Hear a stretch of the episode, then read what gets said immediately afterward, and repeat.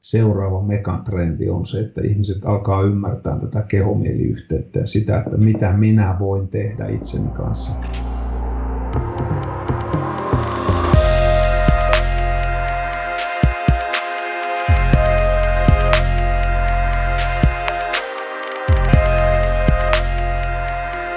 Tervehdys arvon kuulijat ja tervetuloa Flow Akatemian podcastin pariin.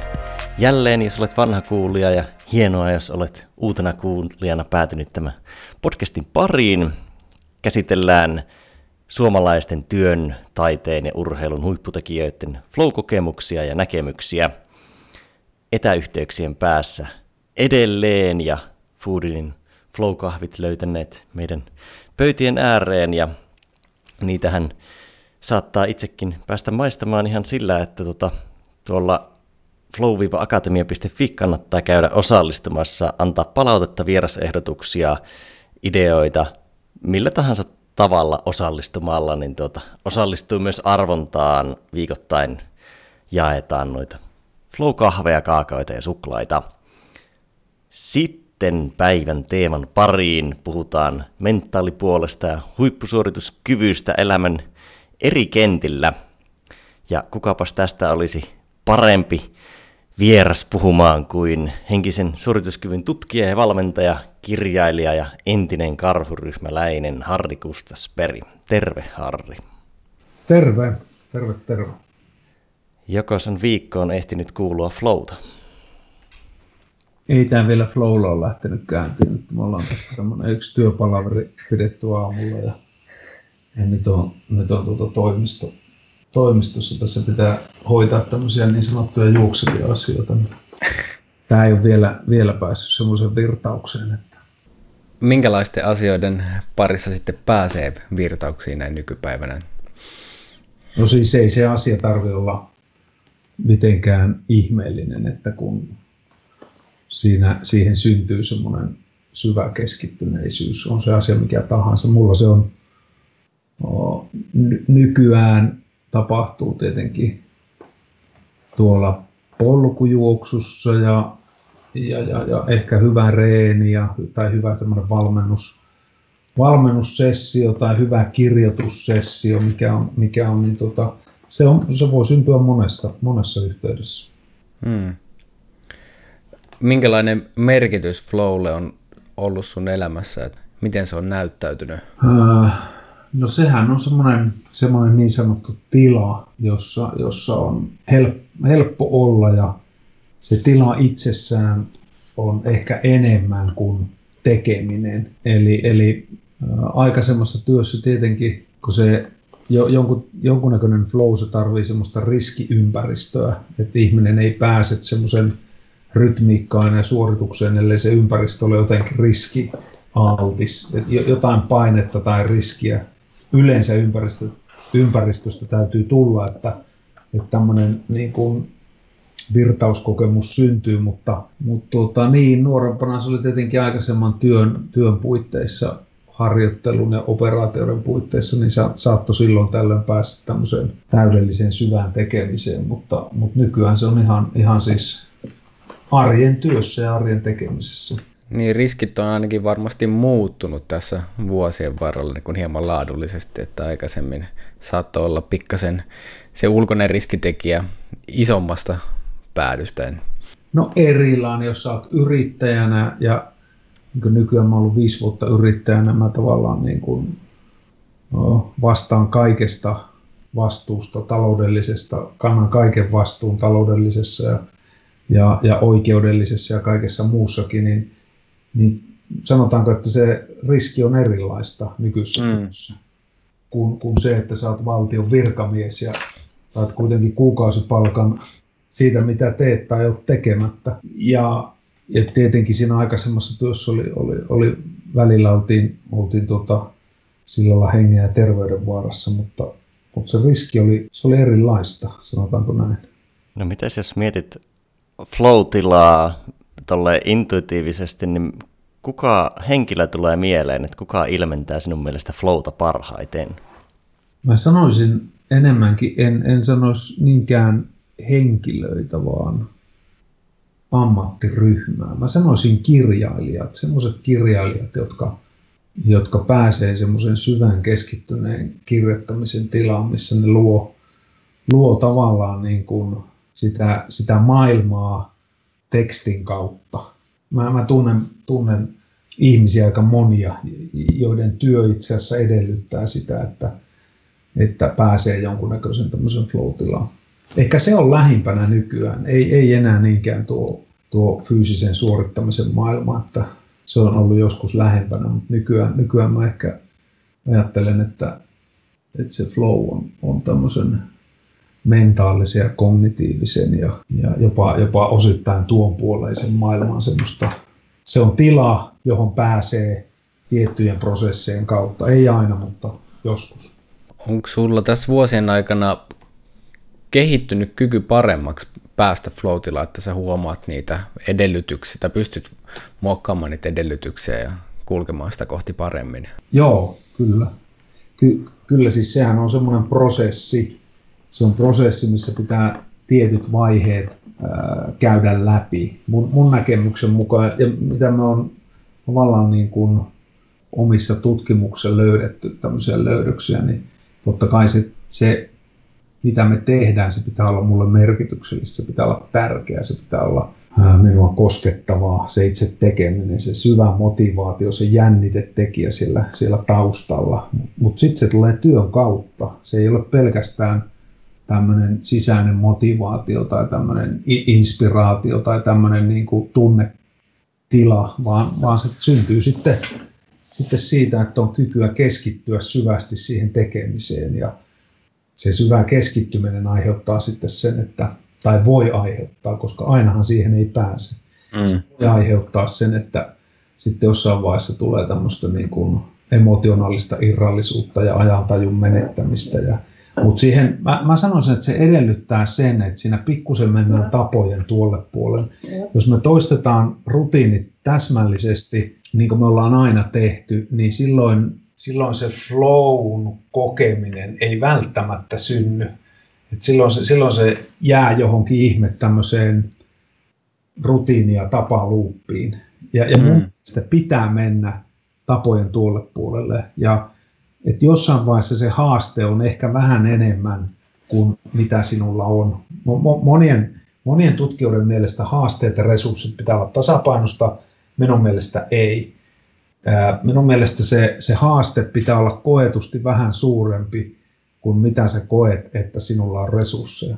Ja se, että onko se totta, koska aika harvoin me tiedetään, kuinka paljon mulla on resursseja tai kuinka vähän mulla on. Se on, se on tosi jännä juttu, että me voidaan, voidaan luulla tietävämme, että mikä on minun resurssi- ja suorituskyvyn raja, mutta sitten se ei ole kuitenkaan se. Että vasta mm. se haaste paljastaa sen itse asiassa, että missä se raja menee. Ja sitä rajaa täytyy hieman rikkoa, jotta se tämmöinen niin kuin virtauskokemus syntyy. Joo, ja tuo haasteen kanssa on se, että usein ihmistä ajattelee, että minulla on yksi taitotaso, johon pitäisi sovittaa haaste, koska oikeastihan sinne eri tilanteissa niin se kyvykkyys vaihtelee tosi paljon lennossa. Ja sitten jos mietitään vaikka tekemisen aloittamista ja kirjoittamisen aloittamista vaikka, niin ei kukaan ole niin kuin parhaillaan kirjoittamisessa samalla sekunnilla tai oikeastaan missään tekemisessä, vaan sen jälkeen kun uppoutuu, niin tavallaan se tietyssä tietyllä tapaa voisi sanoa, että se taitotaso vähän muuttuu tai kasvaa, tai sä pystyt käyttämään enemmän omia kyvykkyyksiä, ja sitä kautta sitten myös vähän niin kuin säätää sitä haastetasoa, ja voihan se olla, että sitten kun vaikkapa pääsee floatilaan, niin voi taas ottaa pikkasen jopa isompaa haastetta sillä floatilan sisällä. Joo, joo ja se, va, se, se tavallaan, että sitten kun siihen siihen suorittamiseen pääsee kiinni, niin sit sitä ei välttämättä edes tietoisesti valitte, vaan se on enemmän intuitiivista tämmöistä valintaa, mitä siinä tapahtuu siinä suorittamisen aikana. Ja se mm. intuitiivinen viestijärjestelmä, mikä ihmisessä on olemassa kaikissa meissä, niin se tavallaan ohjaa siinä, siinä hetkessä sitten sitä tekemistä. Tuleeko sulle mieleen jotain tapausta, että milloin olet ollut ikään kuin tuolla niin kuin, rajalla, että on ollut niin kovan haasteen edessä, että ei, tie, ei olisi aikaisemmin tiennyt, että kykenee siitä suoriutumaan, mutta sitten siihen hyppäämällä on kuitenkin päässyt sen yli. No sitähän yrittäjyys on. Ei, yrittäjyyshän on sitä, että, että sä alat tekee jotain asiaa ja sä et tiedä, että miten se ongelma tulee ratkaiseen. Siis tänä keväänä monta monta kertaa. Mm. Alo- aloitettu, aloitettu asioita tekemään eri tavalla ja luotu tavallaan semmoista, mitä ei ole ollut. Ja sitten me ollaan vaan tehty ja jossain vaiheessa se lähtee sujuun. Jotain osia siinä tekemisessä. Sehän, sehän koostuu tämmöinen ää, toimiva systeemi, onko se sitten yksilö, ihminen vai organisaatio tai yhteisö, niin sehän on tämmöisten pienten osiensa summa, eikö vaan silloin sellaisia pieniä osia, mitkä sitten lähtee toimiin yhteen ja sitten jossain vaiheessa ne vaan, ne vaan se systeemi lähtee itsessään toimiin ja sitä mä, mä sanoisin, että se on hyvin lähellä, jos puhutaan yksilön flowsta tai ryhmäflowsta, niin, niin tota, ne, ne hyvin lähellä on nämä, nämä lainalaisuudet, miten ne toistaa ja miten ne toimii. Mitä, millä tavalla, niin jos mietitään tuommoisella asennetasolla, niin miten päästään siihen, että niin kun koska yrittäjyys vaatii kuitenkin semmoisen tietynlaisen mindsetin, että sitten kun tulee niitä haastetasoja, niin sit sen sijaan, että jäätyy, pakenee niitä eestä, niin että lähteekin sitten ratkaisemaan niitä ongelmia, mitkä näyttää lähtökohtaisesti aluksi oman taitotason ylittäviltä. Niin, niin se varmaan on, koska jos ei sitä mindsettia ole, niin sit siihen, siihen itse asian tekemiseen ei pääse kiinni. Et si, siinä mielessä mindset is everything, niin kuin sanotaan, mutta, mutta sitten se mindset on kuitenkin enemmän, sitten se jää taka-alalle sen, sen niin kuin käsityön. Tiedätkö, että se, se mindset on semmoinen asia, millä me ylitetään kynnys, ja sitten se itse tekeminen, mihin ikinä se liittyykin, on vasta se, mikä ratkaisee sen tavallaan, että miten meille käy. Mm. Jos, jos puhutaan puhutaan tämmöisestä niin kuin, ö, henkisestä suorituskyvystä, niin ei se tietenkään ole pelkästään henkistä, vaan se on fyysistä ja se on kognitiivista ja, ja se on intuitiivista ja siinä on, siinä on tietoisuudella niin kuin suuri osuus, että ei, niin kuin, tiedätkö, että me, ihminen ei ole yksi ulottuvainen, että me, me vaan jollain mindsetillä tai asenteella ratkotaan tiettyjä asioita – vaan enemmänkin kysymys on varmaan ajoituksesta, että missä kohtaa mitäkin suoritusta, mitä sä käytät enemmän, käytätkö sinä sitä mentaalista tämmöistä voimaa tai sitkeyttä tai kestävyyttä tai rohkeutta, tai, tai käytätkö sinä sitten fyysistä riippuen tekemisestä tai kognitiivista ongelmanratkaisutaitoa tai, tai, tai mikä liittyy tähän sosiaalisen mallentamiseen ja vuorovaikutustaitoihin. Ja, ja se, se on aika moniulotteinen asia. Mm, joo, ehdottomasti. Joo, ja just se, että niin kun, ei välttämättä ratkaise kaikkea, mutta luo pitkälti maaperää. Se mindset, joo. että niin kun, ei tarvitse tilanteessa välttämättä jokaista tilannetta analysoida erikseen, minkälaisen mindsetin minä otan, kun on joo. vahvistuneita toimintatapoja ja ajattelumalleja hyvässä tai pahassa. Joo, joo. Ja ne mentaaliset mallit, ne ajattelumallit on nimenomaan niitä, jotka ratkaisee sitten, mitä me aletaan tekemään tai mitä, te, mitä me jätetään tekemättä. Ja aika usein niitä ohjaa, siis niin kuin sanoit, sanoit tuota, Lauri, niin se pelko tai joku jännitys tai joku semmoinen epävarmuus, niin se, se on aika voimakas tekijä, miksi me ihmiset ei tehdä asioita tai miksi me jätetään tekemättä asioita. Niin, ja ne ei välttämättä aina ole tosiaan niin vähän linkittynyt tuohon aikaisemmin, niin sidottuna välttämättä, välttämättä todellisuuteen, että se, että mikä on se kuvittelu siitä, että mikä on se oma kapasiteetti tehdä jotain, niin saattaa olla jossain määrin vääristynyttä siitä, että mikä se on se todellinen, minkä sitten se paine saattaa paljastaa. Niin, aika usein se onkin kuvitteellista, että se, miten me hahmotetaan itsemme oman identiteetin tarinan siihen todelliseen maailmaan, niin se on aika monesti kuvitteellista. Mutta onneksi harvoin Ja silloin tällöin ne kohtaa se todellisuus ja se, se käsityskyky itsestään. Sekin muuten vaihtuu. Sekin vaihtuu siis eri kontekstissa, eri tilanteissa, eri ihmisten kanssa. Tiettyjen ihmisten kanssa te voitte olla hirveän hyviä siinä, mitä te teette, ja sitten tiettyjen ihmisten kanssa te näytätte ihan nollilta, eikö vaan? Ja samoin minä, samoin minä, että minä tietyssä ympäristössä niin vaikutan hyvinkin järkevältä ihmiseltä ja tietyssä ympäristössä tiettyjen vaikuttamien alla niin olen hyvinkin lähellä nollaa. Joo, se on monen tekijän summa, että minkä näköisen ihan tai, taitotason vai vie erilaisiin tilanteisiin ja mikä on se oma po, kuinka uitettu on. Toisissa vesissä on voinut tottua uimaan makeassa vedessä, mutta suolassa vedessä voi olla sitten vähän erilaista. Niin, juuri niin. Että se ihmisyys on paljon kiinni siitä kontekstista ja siitä ympäristöstä ja niistä ihmisistä, kenen kanssa me toimitaan. Hmm. Mites jos mindsettia mietitään niin kuin sisäiseltä kannalta, niin melkein tilanteeseen kuin tilanteeseen semmoinen rauhallinen, rento, kirkas mieli ja kirkas ajattelu antaa parhaan pohjan toimia, niin miten pitää mieli kirkkaana ja miten tavallaan tunnistaa sitten se olennainen kaauksen keskellä? Saa se. Siinähän se kysymys onkin.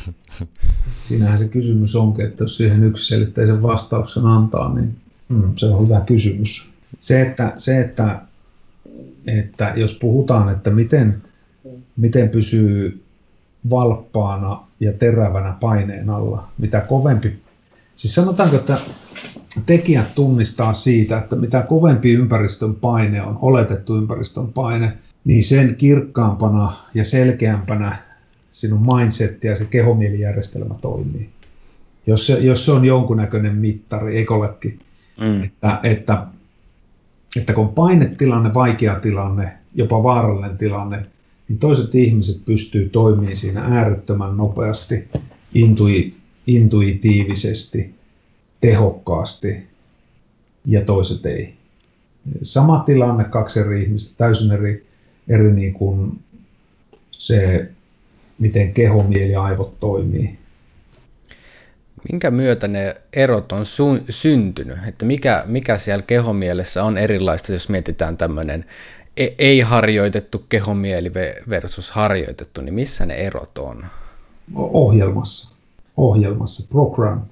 Se, että, että, että miten minun kehomielijärjestelmä tänä päivänä toimii, siinä on osa tietosta mieltä, joka on tämmöinen hidas, raskas ohjausjärjestelmä, eikä vaan Daniel Kahneman puhuu systeemi ykkösestä ja kakkosesta. Se on tämmöinen hidas, hidas järjestelmä, mitä me tarvitaan. Mutta sitten on tämä tiedostamaton mieli, mikä on enemmän kehollisuutta, se on enemmän rutiinia, tapoja, se on meidän, miten meidän hermostollinen hormonallinen toiminta tässä järjestelmässä toimii.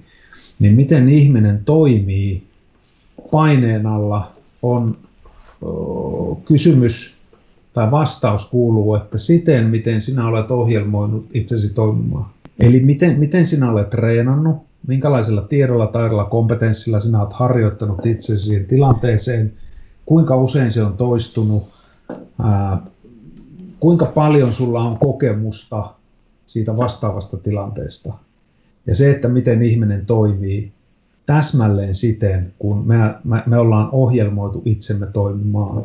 No mi, millä tavalla, oh, jos mietitään vaikka tuolla karhuryhmässä toimimista, niin millä tavalla siellä on ohjelmoitu toimimaan, kun on, kuitenkin on tilanteita, missä ollaan äärimmäisen äh, suurten riskien kanssa tekemisissä ja päätöksenteko pitää olla hyvinkin nopeata ja kirkasta ja tosiaan riskikerron on iso, niin millä ta- minkälaista on se ohjelmointi, jotta pystyy tämmöisessä tilanteessa toimimaan?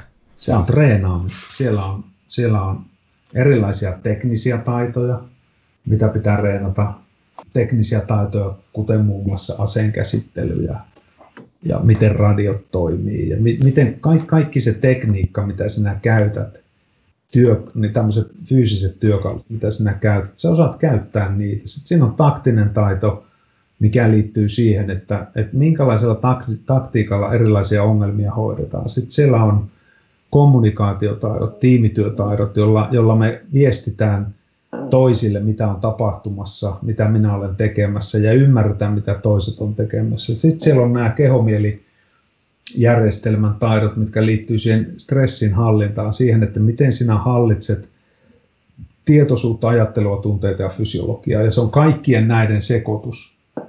Ja tämähän ei, tämähän ei poikkea mitenkään jonkun ralliautoilun tai minkä tahansa huippuurheilun valmentautumista, missä sä oot tekemissä semmoisen asian kanssa, että jos, jos pahin tapahtuu, niin sinä voit menettää henkesi. Ei, ei se poikkea mitenkään Sitten kun me mennään siihen, miten meidän kehomielijärjestelmä ja aivot toimii, niin se mekanismi on täysin sama. No tuohon voisin heittää sitten jatkokyssärin vielä, että onko toi mentaalipuoli, niin kun, jos mietit omaa, omaa uraa karryhmässä, niin muuttuko se suhtautuminen tai niin kun, noteerattiinko mentaalipuolta eri tavalla vaikka uran alkuvaiheessa ja sitten keski- ja loppuvaiheessa, että tuliko siihen jotain uutta? Totta kai tuli jo. Ei, se, ei sitä 90-luvun alussa, kun mä menin aikanaan yksikköön, niin ei, ei sitä puhuttu mitään, eikä sitä oikein ymmärretty mitenkään. Ja ja sitten 2000-luvun jossain vaiheessa me alettiin tajua, että meidän pitää vaan ymmärtää tästä paljon paljon enemmän, että, että me ei ymmärretä niin paljon kuin tämä työ edellyttää sitä. Ja, mm. ja sitten mä aloin opiskelemaan aihetta ja kun en mä löytänyt oikein ketään Suomesta ketään uskottavaa valmentajaa, joka olisi ymmärtänyt sitä aiheesta yhtään mitään, meidän näkökulmasta. Mm niin sitten mä aloin itse opiskelemaan sitä ja, ja sitten, sitten viimeiset vuodet jo, kun olin yksikössä, niin mähän opiskelin ja testasin ja mallensin ja tein jo aika paljon asioita.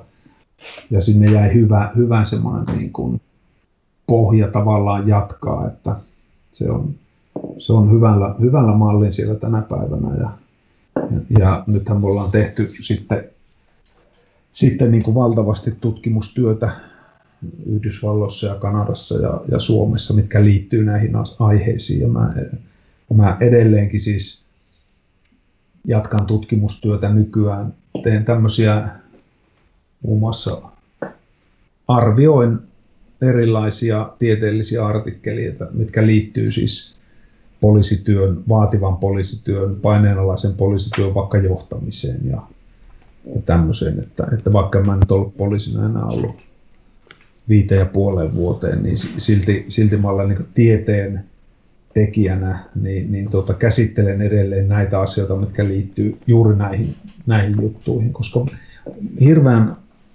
harvassa ammattikunnassa tätä asiaa tutkitaan niin kuin pitäisi tutkia.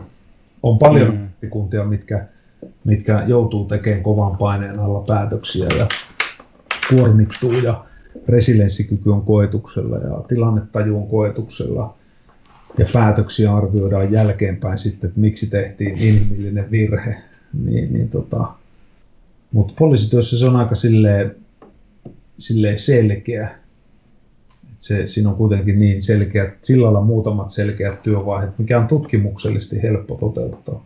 Ja ehkä sitten vastapainona niin käytännön haasteena taas, kun miet, just rupesin miettimään, että onko miten eri kentillä tutkittu, niin jos nyt mietitään vaikka jotain urheilulajia tai vastaavia, niin se konteksti ja viitekehys on yleensä hyvin pieni ja siellä on tietyt säännöt, mutta sitten poliisit toimii kuitenkin aika monipuolisella kentällä, missä vähän niin on nimenomaan niitä sääntöjen rikkojia, että ei ole tavallaan, että näin kaikki pelaa, niin se niin kuin luo tavallaan oman haasteensa siihen resilienssiin ja mielen joustavuuteen, koska se on niin kontekstisidonnaista, kun vaikka urheilija tietää aina etukäteen, minkälaiselle kentälle se menee, niin poliisi ei tavallaan täysin voi tietää, niin se vaatii vähän niin kuin laajempaa valmiutta myös. Joo, kyllä. Kyllä, kyllä. Ongelma on vain rahoitus, että, että koska tutkimukset on kalliita, ne on, ne on tämmöiset empiiriset tutkimukset, missä tutkitaan oikeasti niin kuin mitä, että ne, nämä ei ole tämmöisiä kyselytutkimuksia, että tutkimuksella ja tutkimuksella on valtava ero, että, että, että yleensä suurin osa ihmisistä ei ymmärrä tutkimusmaailmasta yhtään mitään, ne ei tiedä eroa tutkimuksen ja tutkimuksen eroa, ei, eikä välttämättä tarvitse tietääkään, mutta silloin kun puhutaan empiiristä tutkimuksesta, että siellä, on, siellä tutkitaan monen tekijän, monen muuttujan kautta niitä muutoksia – ja siellä on fysiologisia muutoksia, siellä on, siellä on tutkitaan sitä, että mitä ihmiset konkreettisesti tekee ja tietenkin haastatellaan ihmisiä, että mitä sinä näit ja koit ja tunsit siinä hetkellä. Ja se tulee siis monien muuttujien kautta, no kalliita tutkimuksia, hirveän kalliita tutkimuksia, aikaa vieviä tutkimuksia ja sitten se mikä rahoittava taho on, että kuka nämä tutkimukset rahoittaa, niin se on tietenkin tutkimustyön ongelma. Ja, ja semmoisessa semmoisessa tutkimuksessa, missä ei hirveästi ole taloudellisia intressejä, niin kuin poliisityössä ei ole, niin siihen ei ole helppo löytää myöskään rahoituksia. Paitsi nyt, oletteko seurannut, mitä Yhdysvalloissa tapahtuu? Niin sen myötä, siis mitä haittaa voi olla siitä, että yksittäinen poliisimies sekoilee liian kovassa stressissä, niin kuinka iso yhteiskunnalle, ja ei enää yhteiskunnalle, vaan maailmanlaajuinen globaalinen ilmiö siitä lähtee liikenteeseen. Niin siinä mielessä luulisi, että, että, että tota, tälle, tälle tutkimukselle löytyisi rahoittajia. Koska osittain se, mitä tapahtuu, tietenkin Yhdysvalloissa, tietenkin se on rasismia suoraan sanottuna, mutta osittain siinä on myös stressi että ihmiset toimii idioottimaisesti, koska ne on täysin väärässä kehomielitilassa suhteessa, mitä siinä pitäisi tehdä. No ja tuntuu, että mitä on sinun materiaaleja ja haastatteluja ja muita, muita lukenut, niin sillä paljon niin kuin mietitään tavallaan pakennetta taistelle tilaa ja vähän niin kuin sen poistamista ja madaltamista, jotta pystyisi toimimaan kirkkaasti. Ja sitten kun pakennetta taistelle tilaa on tietyllä tapaa flown vastakohta. Molemmat on aktiivisia tiloja ja periaatteessa stressitiloja, mutta niin kuin lopputulos ja ne vaihtoehdot, mitä on käytössä, niin on aika, toisessa on yleensä yksi vaihtoehto mielessä, toisessa laajemmin, niin sitten poliisin tai karusryhmän työhön ja flowhun, niin kiinnostaa kysyä, että niin kuin, kuinka is usein tulee koettua flowta vaikka karhuryhmän työssä ja mil, missä hetkissä ne flow-hetket oli? Yleisimmin varmaan harjoituksissa. Yleisimmin varmaan harjoituksissa, mutta varmaan silloin tällöin myös tehtävillä. Silloin kun kaikki sattuu kohdilleen. Kaikki, kaikki sattuu kohdilleen ja kaikki, kaikki niin sujuu suunnitelmien mukaan. Ja, tai vaikka ei suunnitelmien mukaan, niin, niin tuota, se on vähän hankala käsite sanoa näin, koska, koska siellä ei operoida yksin. Että se aina vähän, vähän myös, myöskin se tiimi, missä operoidaan, niin, niin kaikki pitää sattua kohilleen. Mutta kyllä mä muistan urani aikana siis monia monia kertoja, milloin, milloin on, on ollut, ollut, ollut semmoisessa tosi hyvässä tilassa operaatioiden aikana, vaikka ne, ne on ollut vaikeita ja vaarallisia. Niin.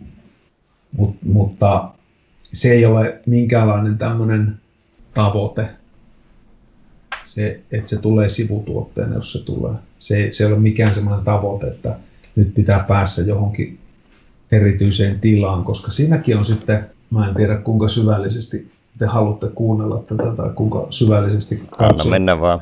kuuntelijat, jotka ymmärtää, niin mutta mä, mä en jaksa enää niin hirveästi tämmöistä ABC-puhetta, että, että jos tämä menee liian sakeaksi, se menee niin se, että ihminen itse kokee olevansa hyvässä tilassa, niin se voi olla täysin harhaa. Se voi olla täysin harhaa suhteessa siihen, mitä todellisuudessa tapahtuu.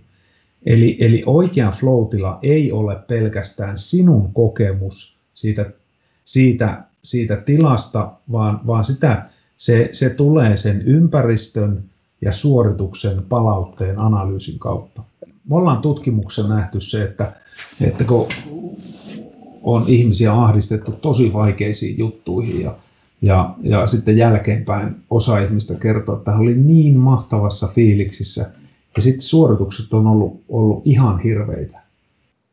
Siis suorituksista, kun ollaan arvioitu, niin, niin tota, on tapahtunut se kaamein, mitä ei saa tapahtua.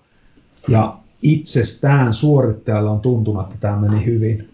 Eli, eli sitten kun me oikeasti aletaan analysoimaan sitä yksilöä suhteessa siihen kontekstiin, mitä tapahtuu, niin siinä pitää olla monta monta arvio, arviointitekijää.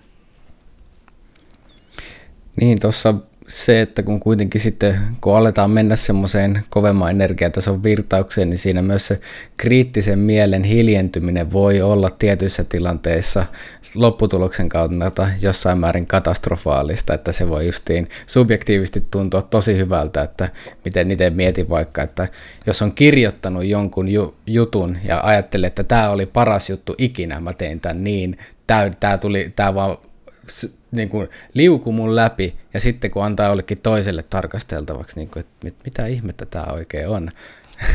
Just niin. Just tuosta, tuosta ryhmästä halusin vielä sen verran, että niin kun mua kiinnostaa todella paljon nimenomaan ryhmädynamiikat niin kuin yleisestikin, mutta tämmöisessä erikoisryhmissä, missä se on äärimmäisen tärkeää, että nimenomaan ryhmä toimii yhdessä, niin minkälaisia oppeja, millä tavalla esimerkiksi karuryhmässä tätä ryhmän toimintaa kehitetään? Onko jotain semmoista, että mitä pystyisi soveltamaan sitten ihan muissakin tilanteissa? On, on tietenkin. Eihän se siis, eihän se, eihän se ole yhtään poikkea mistään muustakaan. että miten yksilöt toimii yhteen tehokkaasti, niin eihän, eihän siinä ole mitään, mitään siinäkään mitään poikkeavaa. Että siellä pitää olla tietty, äh, tietty tämmöinen niin kuin, äh, se, se että, että joukko ihmisiä pystyy tehokkaasti tekemään jonkun operaation tai työtä yhdessä, niin totta kai se vaatii tiettyjä tämmöisiä mm, tekijöitä, että, että ne toimii. Että tavallaan, että siellä on se perusluottamus toisiin ja sitten, sitten ihmiset haluaa tehdä yhdessä töitä, ne haluaa tehdä tiiminä töitä ja sitten se tiimi tavallaan kasvaa sen työn tekemisen kautta, hitsautuu kiinni ja, ja, ja tavallaan se, että, että miten kommunikoidaan, minkälainen se tapa kommunikoida on, jotta se luottamus syntyy ja, ja, ja mitkä ne on ne elementit, miten huipputiimi rakennetaan, ne on, ne on minun nähdäkseni kaikkialla samat, on se urheilujoukkue tai erikoisryhmätoiminta tai, tai työyhteisö, ei niissä ole mitään eroa. Se on, se on sitten, sitten meille ei aika riitä, jos me ollaan palastelemaan sitä, että miten, miten, miten tota huipputiimi, miten se huipputiimin ryhmädynamiikka, miten se syntyy. Mutta yksi keskeinen tekijä, keskeisin tekijä on tietenkin se, että se, että siellä on tarpeeksi sitä diversiteettiä, tämmöistä niin kuin poikkeamaa, että siellä on, siellä on tyyppejä, jotka osaa tehdä joitain asioita paremmin kuin toiset, ja me ymmärretään se, ja sitten se, että siellä on, se, siellä on semmoinen luottamuksellinen ilmapiiri, että minun ei tarvitse pelätä mitään henkistä hyökkäystä. Se, se on niin kuin kaiken avain, että se, se ilmapiiri on niin luottava, niin kuin luottamuksellinen, että sä saat oikeasti opetella hyväksi, sä saat opetella olemaan mestari siinä yhteisössä. Ja siitä ei kukaan loukkaudu eikä sitä kukaan pahota mieltä, että sinusta tulee helvetin hyvä. Ja se on, se on, se on monessa ää, työyhteisössä, mä oon viisi vuotta valmentanut tuhansia ihmisiä ja satoja eri työyhteisöjä, niin, niin se, on, se on monesti semmoinen jännä tekijä, että ihmiset ei, ei anna toisten kasvaa eikä halua, halua toisten kasvaa niin kuin paremmiksi, mitä ne on.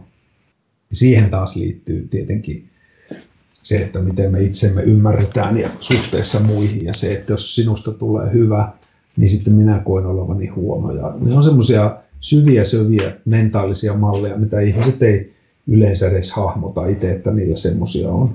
Kirkkaalla päivänvalolla ne sanoo, että ei tietenkin minä autan.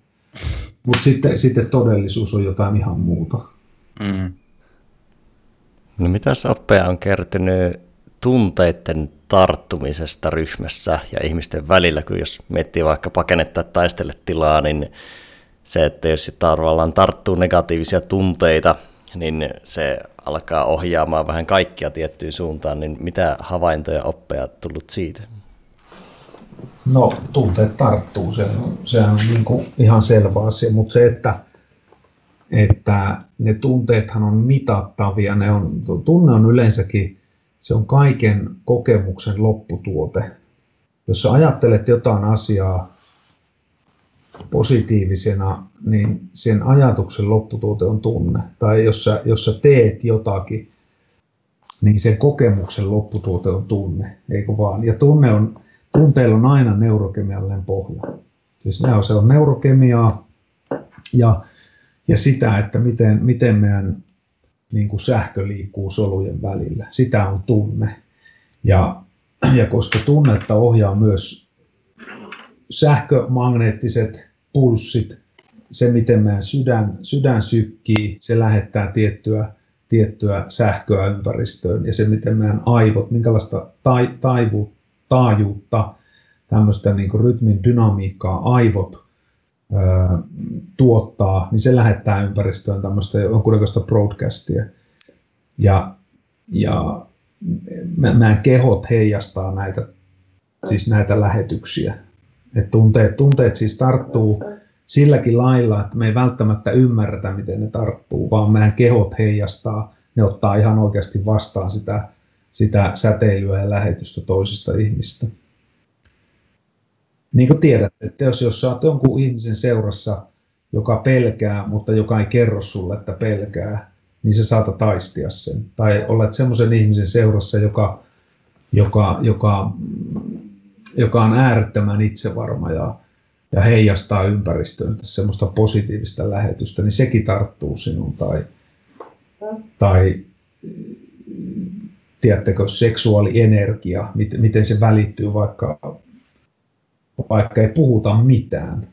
Niin tunteissa on siis enemmän, enemmän semmoista biokemikaalista, mikä on aika piilossa, piilossa varmaan ihmisen tietoisuuden tasolta. No mitäs tähän jatkokysymyksenä vähän tuli spesiaali kuulija kysymys ja tuli mieleen, että tunteet tarttuu tietyllä tavalla myös eläimiin, niin tuli tällainen kysymys, että olet tehnyt paljon töitä poliisikoirien parissa. Tämä menee varsinaisen tutkimustyösi ulkopuolelle, mutta millaisia käytännön havaintoja ja ajatuksia sinulla on koirien flow-tiloista? En mä oikein osaa sanoa tuohon mitään, kun uh, flow, flow ne, ne tutkimukset, mitä mä oon flowsta, se kirjallisuus ja tutkimukset, ne liittyy ihmisen tietoisuuteen aika pitkälle ja se, että, että onko eläimillä erikseen mitään flow-tilaa, niin en, en mä siihen osaa sanoa mitään, mutta, mutta, mutta koirillahan on myöskin hyviä ja huonoja päiviä. Eihän koira ole kuitenkaan robotti, vaikka se on kuin koulutettu ja vaikka se on kuin hyvä yksilö ja vaikka se on kuin kokenut koira, niin silläkin on välillä huonoja päiviä. E, ja, ja koira ei aina suoriudu, suoriudu hyvin, niin kuin ei ihminenkään suoriudu hyvin. Mutta se, että, että se miten ohjaaja vaikuttaa koiran energiaa ja koiran suorituskykyä, koiran itseluottamukseen, niin, niin sehän on täysin, se on kiistatonta, että, että varsinkin koulutusvaiheessa niin sen, sen ohjaajan tunnetilat ja ohjaajan, ohjaajan se, se intentio, tarkoitus, aito tarkoitus, mikä heijastuu tunteena, niin vaikuttaa hirveän paljon siihen, miten koira oppii. Tässäkin sitten niin koira oppii yleensä päinvastoin, mitä mitä sinä ajattelet siellä, että koira oppii. Et sitten, kun, sitten kun niitä menee käsien läpi jonkun sata, niin sitten tajuaa, että nämähän oppiikin ihan päinvastoin monesta asiasta kuin mitä me ihmisenä ajatellaan. Ja jos sä katsot, että kuinka paljon tuolla koiran ulkoiluttajat on pulassa koiriensa kanssa, koirat ei ymmärrä, mitä se narun toisessa päässä oleva, oleva taluttaja yrittää sille kertoa ja toisinpäin, niin, niin kysymys on siitä, että, että koirien, ihmisen kyky kommunikoida hyvin koirien kanssa, niin se on puutteellista. Mä joudun vieläkin kääntämään päätä, kun mä menen ja näin koiran ulkoiluttaa, niin käännän aina päätä pois, että sitä kauheutta, mitä ne siinä niiden, niiden kanssa tekee. Että pääsääntöisesti kumpikaan ei ymmärrä toisiansa. Mikä, mistä se ymmärrys juontaa juurensa onko jotain, että millä tavalla pystyisi sitten kasvattaa tätä ymmärrystä? Tietenkään niin kuin riippuu tosi paljon, mutta onko jotain tämmöisiä yleisiä ohjenuoria, mitä tulee mieleen? Niin, ja sitten mähän tarkastelen tietenkin, mä oon yli 20 vuotta kouluttanut ammatikseni koireen. Totta kai mä tarkastelen ihan eri kulmasta. Mä, mä, mä tiedän, että eihän tämä ole totta. mutta, mutta sen tiedän, että, että, että koirien kanssa olisi paljon helpompi elää, kun ne koirat ymmärtäisi, mitä se ohjaaja halu, tai mikä sen ohjaajan toive on. Mutta, mutta sitten se, että kuinka paljon ihmiset nyt haluaa käyttää siihen aikaan, niin, niin tota, totta kai se on ymmärrettävä. Ei sekään tukko tekemällä. Siis ekana pitää ymmärtää, mitä tekee, ja sitä pitää vaan tehdä niin kauan aikaa, että se kokemus on sinussa. Että sä ymmärrät, että, että tekemällä näin tapahtuu näin.